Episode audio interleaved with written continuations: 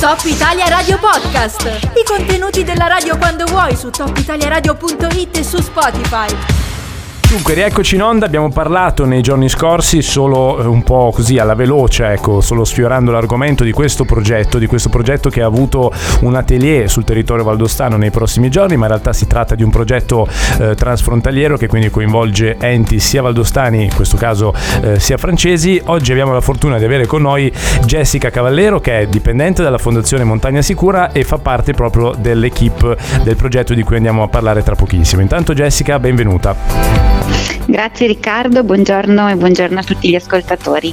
Dunque, il progetto lo trovate eh, sotto l'acronimo eh, T E A M M, che sta per Transition écologique et adaptation des métiers de la montagne.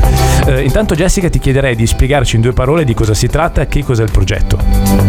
Sì, certo. E il progetto TEAMM è un progetto Erasmus Plus duemilaventuno duemilaventisette, quindi finanziato dall'Unione Europea, e il cui obiettivo è proprio quello di comprendere l'impatto dei cambiamenti climatici sull'evoluzione delle professioni della montagna a livello transfrontaliero.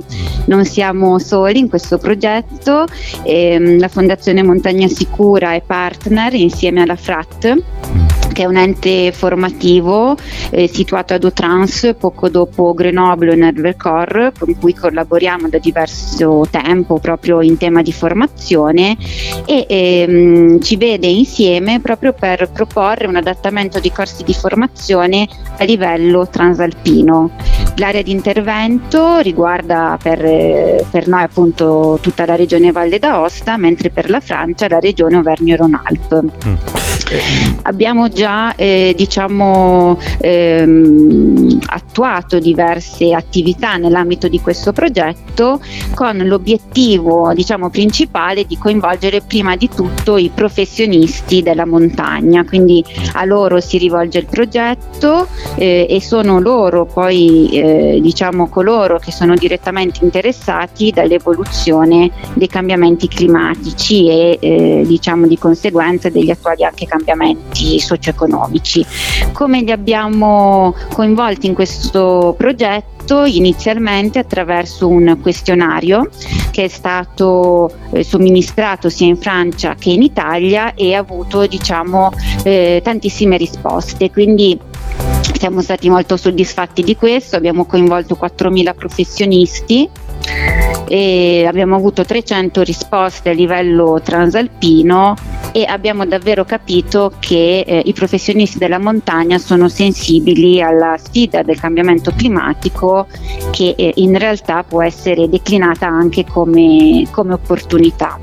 Ecco, ora andiamo proprio su questa sensibilità emersa con un dato in particolare che, che mi pare il più lampante di tutti, però prima eh, ti chiederei se, mh, di, di fare un po' un passo indietro. Quando si parla di professionisti della montagna, noi pensiamo certo. subito alle guide alpine, ma immagino sì. non, non ci siano solo loro, no, in questo insieme. No, no, assolutamente. Il progetto appunto si rivolge, eh, come hai detto giustamente tu, alle guide alpine, ma anche ai maestri di sci, eh, si rivolge alle guide escursionistiche naturalistiche, ehm, ai gestori di rifugio, ma anche a tutti gli operatori che ehm, sono impegnati diciamo nell'attività di eh, ospitalità, proprio perché eh, sono diciamo siamo tutti coinvolti, diciamo noi che abitiamo in montagna, in questa in questa evoluzione, ed è proprio quello che è emerso anche dal nostro questionario, nel senso che ci sono delle esigenze di, eh, di conoscere prima di tutto eh, il territorio e la sua evoluzione per tutti coloro che operano in territori di montagna.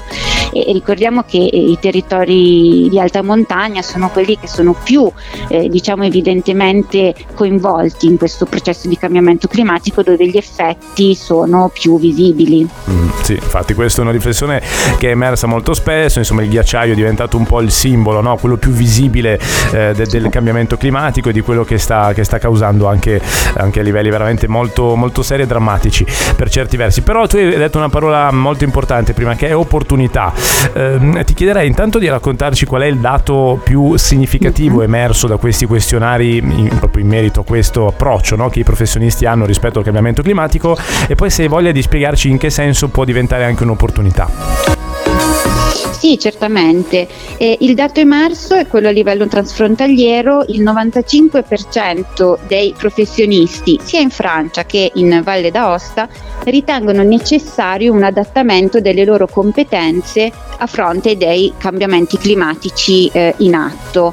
Questo si lega con eh, la volontà appunto di avere una montagna viva tutto l'anno e quindi adattando le competenze, cercando di ridurre in qualche modo le barriere tra professioni sicuramente diverse ma legate tra di loro, e diciamo parliamo soprattutto di eh, professioni legate allo sport ma non solo, anche appunto all'ospitalità eh, piuttosto che alla ristorazione. Eh, il nostro partner eh, la Frat si occupa proprio di formazioni eh, più socioprofessionali rispetto a noi che siamo un ente che ci occupiamo più di alta montagna, ma in questo senso eh, le sfide portate dal cambiamento climatico possono davvero diventare un'opportunità per permettere proprio di eh, avere una destagionalizzazione anche diciamo dell'attività ehm, eh, dell'attività professionale, quindi vivere diciamo tutto l'anno di montagna, ed è quello che ehm, diciamo noi vorremmo, avere una montagna viva trecentosessantacinque giorni l'anno e che possa essere anche un'opportunità per i giovani soprattutto di eh, continuare a vivere eh, in, questo, in questi bellissimi luoghi, ecco. Giustamente leggevo le parole eh, de- del presidente, del segretario anzi di Fondazione Montagna Sicura, Jean-Pierre Fosson, che parlava proprio di questo, no? di, di destagionalizzazione.